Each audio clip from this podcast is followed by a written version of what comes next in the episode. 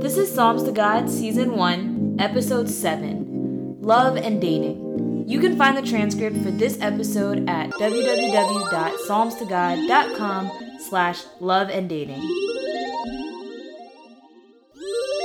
Husbands, love your wives, just as Christ loved the church and gave himself for her, to make her holy, cleansing her with the washing of water by the word.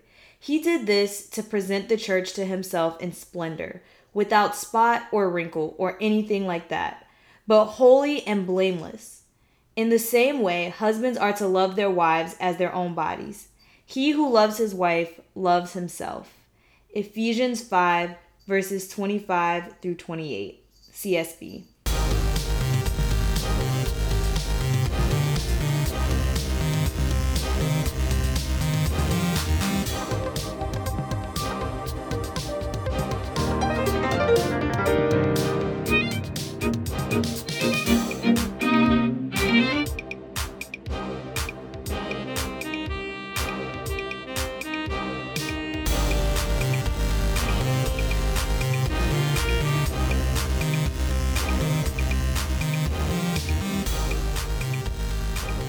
Hey guys, welcome back to the Psalms to God podcast. Last week, I kicked off the Fruit of the Spirit series with an episode on love, and I had my friend Devin come by and talk, um, share his experiences and his point of view, and kind of round out the conversation. What you guys didn't hear in that episode is all of the other stuff we talked about. Um, it's pretty hard to talk about love just in the context of the fruit of the spirit and stick to just the topic of loving in general without having some sort of sidebar about romantic love. I think it's just kind of ingrained in us to think that love equals romantic love. And so, per the course of the conversation, we did uh, dive off into a couple of tangents that were more focused on love and dating, dating in the modern world, and you know, just how all of that works. And so the episode, the first cut of the episode, the original cut, was actually really, really long. I didn't think anybody wanted to listen to all of that. But as I was, you know, piecing together what I thought the the fruit of the spirit episode uh, was focused on, I realized that I didn't want to throw away all of the other conversation either. So, here is the rest of that conversation and a little bit more of, I guess, an extended view of what we talked about as it concerns to love and dating. So, part two of that conversation, please welcome back my friend Devin. But um, slightly related to this topic of love being a choice, I also come to like a debate with people do you think that there is one person that you're meant to be with, or is it like there are many people that you could end up with, or does it really matter at all? You could be with almost anybody. So, when I was a teenager, I'd have been like, there is one person that you're supposed to be with. Um, as I got older, I started to think, oh, I think, you know, maybe there are many people that you could have been with, um, I think, particularly considering the way we operate today, that a lot of things are timing. Like, you could meet somebody and you could really click and, like, you could be the perfect people for each other, but it may not be the time for you to be right. together.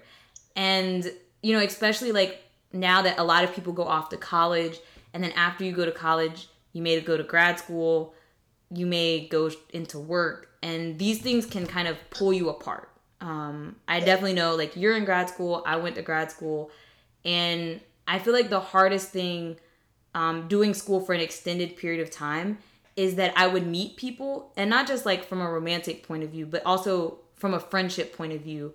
Um, like, I would meet people, and I would only get to spend like a year with them before they were off to something else, before they moved to another school, before they moved to an internship or whatever. And so that kind of like rips people out of your life.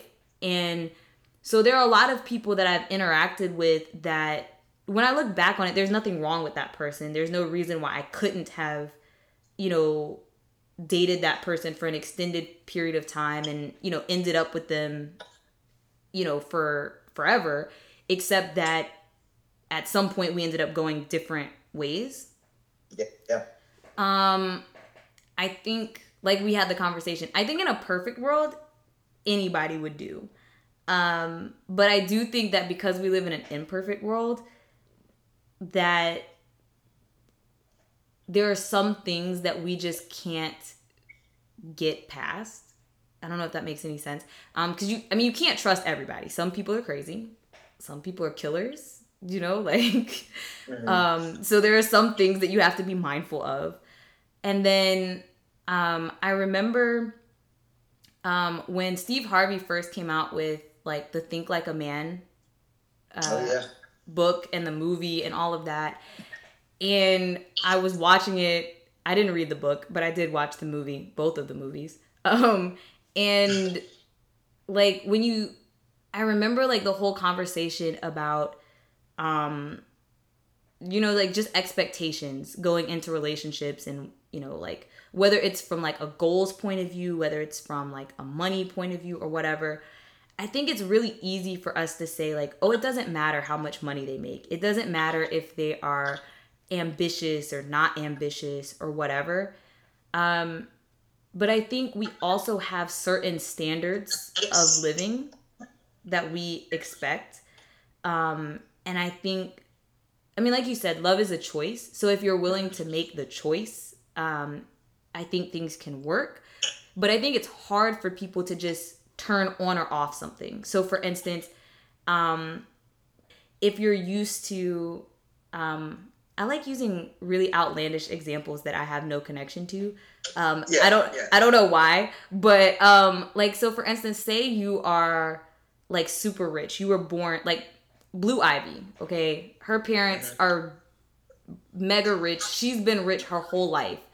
And then like she goes and she falls in love with this guy who has like absolutely no money, no ambition. Um like your world kind of clash and it's hard to like blend into that person's world and have them blend into your world. And while like at the heart of it, I think it should not matter. I think it's hard for us to make that transition 100% to the point that there's no regrets, no animosity. You're not holding this over that person's head. Um, even in uh, Crazy Rich Asians. I don't know if you saw Crazy Rich Asians. Oh, it's a great movie. You should see it. Um, it there's a scene. Well, this is a spoiler. I can't say this now. Dang. It's okay. I probably won't see it. Um. So for for viewers who have not seen it, fast forward, um, because I'm about to spoil it. But um, there's the the Asian family. They're very rich and they have like a ton of money. And one of the women in the family marries a guy who he's not broke. He's he's like a software engineer. Um and he's still very well off, but by no means is he on the same level that she is. And he struggles with feeling inadequate because she has so much money and he can't afford um, her lifestyle. And it caused a problem. And I think um, like I said, I don't think it should matter, but because we're imperfect, I think a lot of times we let it matter. And I think it's hard for us to just concretely make the decision to not let it matter, particularly because right. both people have to make that decision. Right. And we still live within like the confines and rules set by society, and it's hard to let all that go. We can't just, you know, we do have like sort of a caste system in our society, and it's hard to downgrade yourself. You know. Yeah, yeah, and it's even I've even found that it's hard to upgrade yourself. Um, I it sounds crazy, um, but even just having conversations with friends who came from families that are more well off than I do or than I am, um, the things that they choose to spend their money on I'd be like, what? What are you doing? Like, that's crazy. Like, how do you not feel bad about like people being homeless or something? Um, or even just, you know, like bougie stuff, like getting somewhere and they got like 10 forks on the table and you're like, I don't know which one of these forks to use. I'm sorry. Right. I'm I'm used to having one fork. I'm not I don't have a maid. I'm not trying to wash all these forks. Use the same fork for everything on your plate. Like and so I think sometimes even trying to go up in you know in the upward direction, we don't really feel like we fit. Yeah. Makes sense. So to like recap that we um said maybe there's like a limited group of people Mm-hmm. that you would probably be with. Yeah.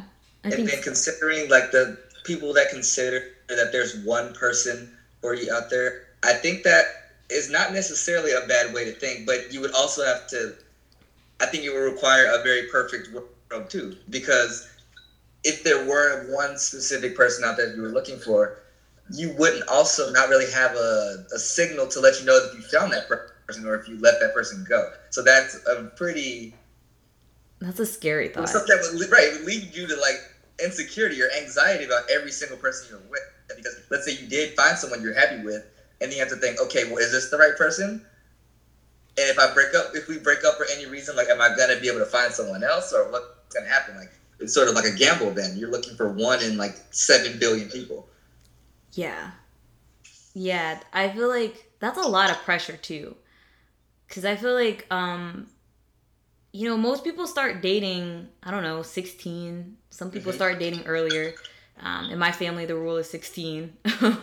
um but I mean, at 16 I didn't know anything. I don't even know if I could tell you things about myself, like let alone to know what I was looking for in somebody else. So that's like a lot of pressure Right. um because even like you said like when you're dating somebody but not even just dating people like think about it like it could be that person in your class that you never speak to Yeah.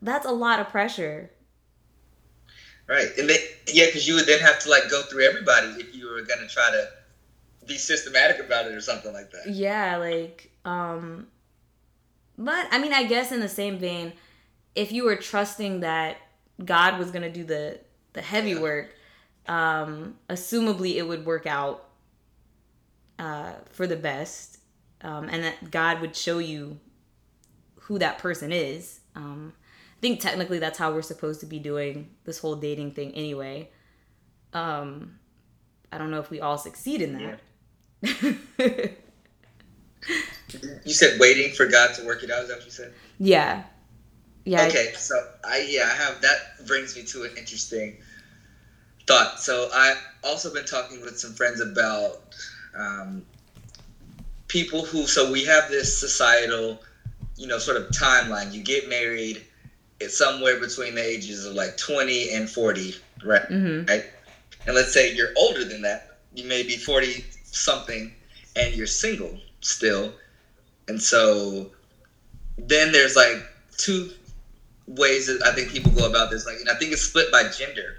So usually men, we tend to be the person seeking out our partner in a way, and women typically, stereotypically, play the more passive role in this search. And I think that, you know, for Christian women, I don't exactly, I can't speak for Christian women, but they tend to end up in a situation where they feel like they're waiting on something and they don't know if it's going to happen or not. And when I have these conversations, I always would like to urge the women to be more active in their search for a partner. Um, do you have any thoughts on that? Because I don't know if you know some one of those things. Like if it were something else that wasn't a relationship, um, let's say you were, you know, the government was going to send you like a tax refund check or something, and you really needed this money, and you were waiting on it. And you, were you, would you just sit there and pray about it until you got it in the mail, or would you like drive to wherever you could talk to people from talk to somebody from the government and ask people questions, write them letters? Would you be more active about it, or would you just sit and wait on it? Um, You know? I think that's interesting. So this topic actually comes up a lot in my young adult group, um, because the numbers are heavily skewed. Uh, there are a lot of women, and most of us are single. Um, there are not that many men, and the men who do come are typically married to some of the women that come. So there is this conversation of like, what should we be doing? Should we be, you know, pers- not pursuing, but you know, like doing something like you said, going after um what we want or what we think we want or should we just be waiting on God to you know drop somebody in front of us and I think the common consensus that we've come to is kind of a hybrid. Not so much not so much a like, oh, you got to get in your car and drive, you know, to the tax office and be like, give me my money right, right. now. Um, um, but also not to just like passively sit back. So um, one of the girls that um, is in the group, she is in every like she does so much stuff. I don't know how she keeps it all straight. Um, but one of the things that she was telling us is like, you know, if you're always at your house, if all you do is go to work and go to church, you're never gonna find anybody. Like right. you like right. you have to be out doing something. Now, that's not saying like you gotta go, you know, to the club or to the bar and just be like picking up dudes. Might be some hobbies though. Yeah, but like strategically choosing, you know, your hobbies. And you know, some of the guys weighed in and they were also like, oh, you know, you gotta go, you know, you gotta get out more, um, things like that. And I totally agree in the sense like, you know, I, I can be a homebody. And obviously, if I just go to work and go home and go to church, there's a high probability I would be single forever. Um, but then at the same time, one of the questions I asked the guys who were also part of this conversation is um, what hobbies is it where you would be most likely to find these uh, nice Christian men because uh, I know, like, so for instance, a lot of the hobbies I have are quote unquote girly hobbies, right? Like, I like going to painting with a twist. Not very probable that you're gonna run into a lot of guys at painting with a twist, you know? Um, you know, some of my friends and I went bowling. Bowling is fun. But most of the guys that you run into at the bowling alley are like 15. So also probably not the place to go find your soulmate. Um, some of my friends and I are going ice skating. Not they don't always be a whole lot of guys. I was like, I don't know, like it almost seems like I was like, I don't know, I'm gonna have to go to the gym. that was that's exactly what I was thinking. The, the gym is a good place though.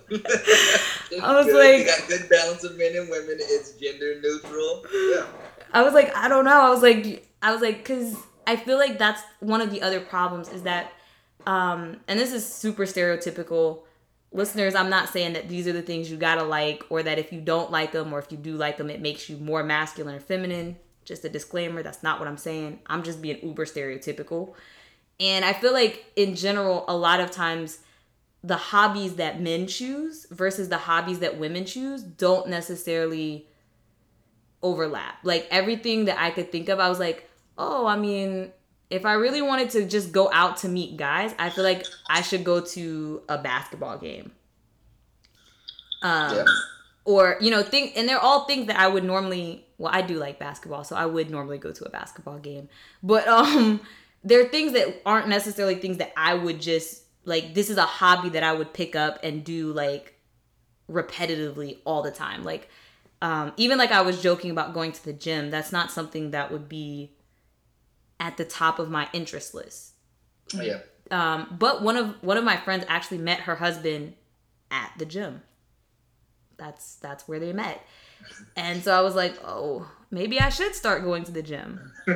um, but yeah, I, I think that that's also one of the problems. Like like you said, going out, knowing that you should go out and try to make something happen, or at least putting yourself in positions where you can meet people, um, right. and then figuring out where those places are. Yeah, I would say any if there's any sort of like club or organization or like a professional organization around whatever the hobby or your career is. You know, things like that could work. That is true. Too, yeah. That is true. Um, interestingly, there is actually a couple at my job that met at work. Yeah. Yeah. And some people try to X work off like you can't work with your spouse But I think if you if you meet at work, it's different than having been together then got a job at the same place. Yeah, it's. I mean, I've been meaning to talk to her because I feel like that's a very um, complicated endeavor. Yeah. Um, you know, just the whole notion of you know, flirting with somebody at work or, you know, yeah. I mean, just like the whole like how like how that even starts or goes down because you know, you don't want to cross boundaries or make people feel right. uncomfortable or anything like that. But I didn't even know they were dating when I first so I I've been working where I work for a year and a half, almost 2 years. And one day they were just talking about like her wedding cuz she was engaged when I met her and they're just like, oh yeah, yeah, and you know, I've been trying to meet him, blah blah blah, and I'm like, why y'all trying to meet her fiance? Like, when are y'all gonna meet her fiance?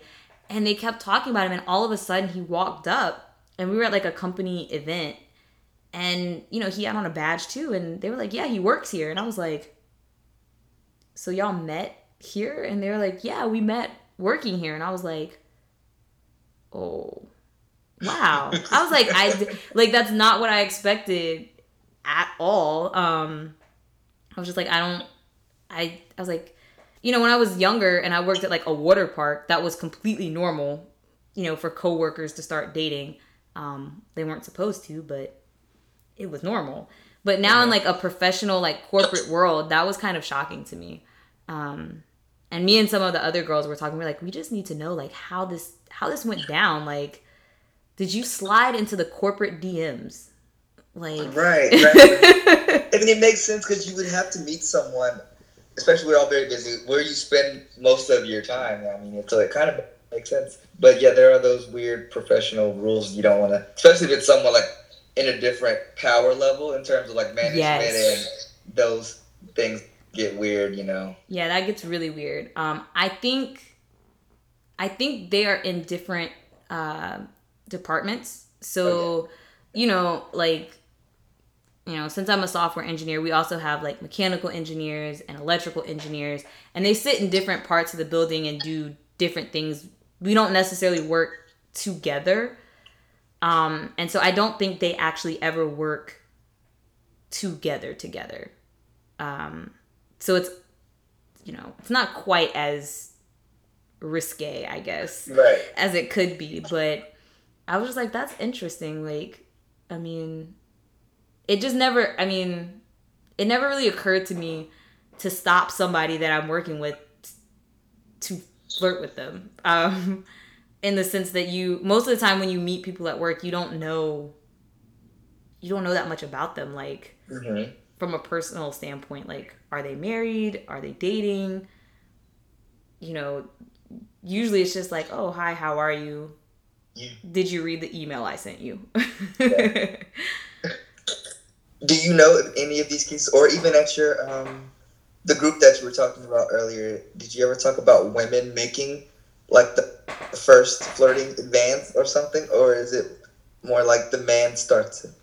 Um, we did talk about that. We talked about like people's comfort levels. We talked about how men receive things.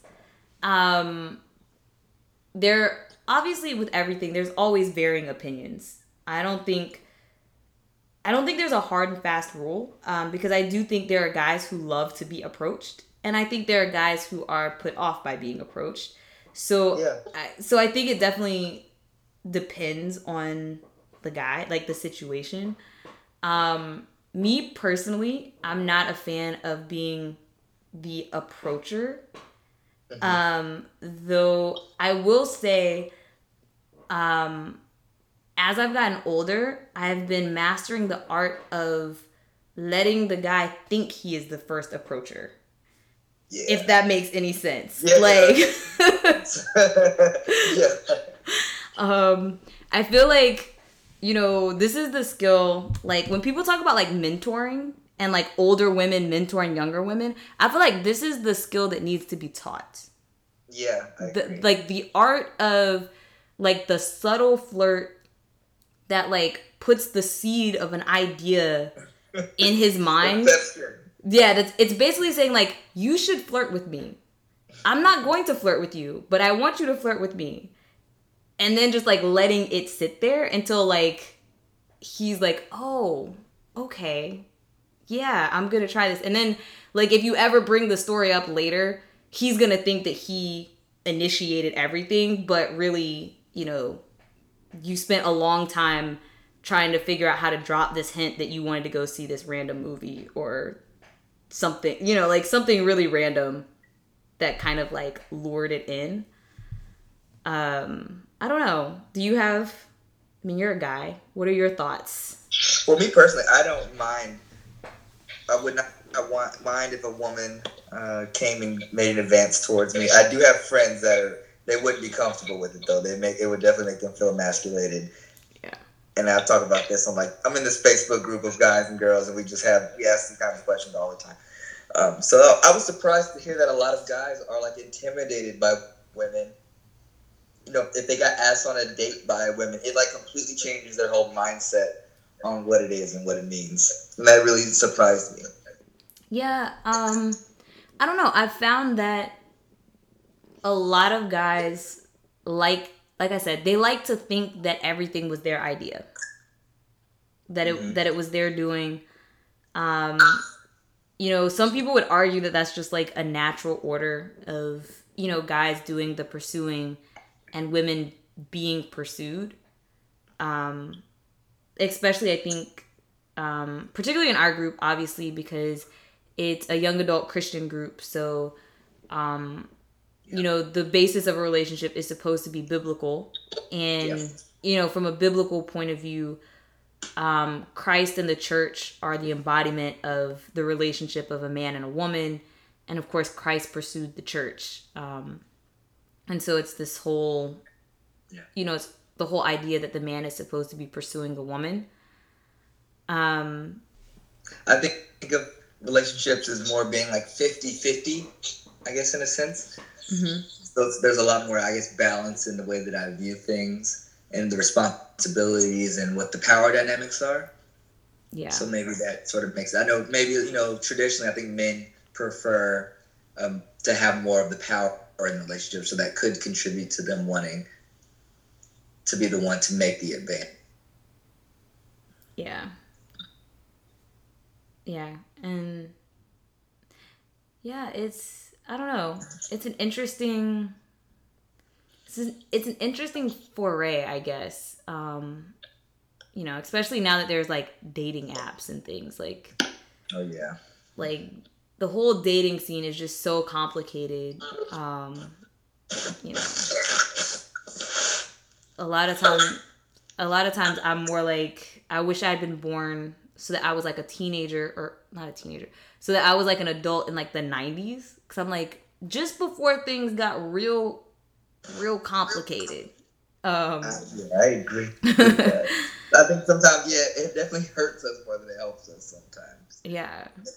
Um, but, you know, it is what it is. And I guess everybody's just kind of working their way through it, figuring it out. Um, one day at a time, one step at a time. Okay, guys, that was the rest of the conversation I had with Devin last week. Um, thanks again, Devin, for stopping by to have that conversation, or I guess calling in is more appropriate. Um, thank you guys for listening. Hopefully, you got something out of that. Um, if you have your own tips um, or you know, comments about what's worked for you or what hasn't worked for you. Though I must say, I am preferential to success stories. Love to hear about you guys' success um, in all things, but you know, of course, in dating, since that's what we were talking about. Um, you know, feel free to leave a message at the website. Um, this particular episode will be posted at www.psalmstogod.com slash love and dating. Um, I think you can also leave comments on SoundCloud. I'm not really sure. I've never done that, but I think that's a possibility.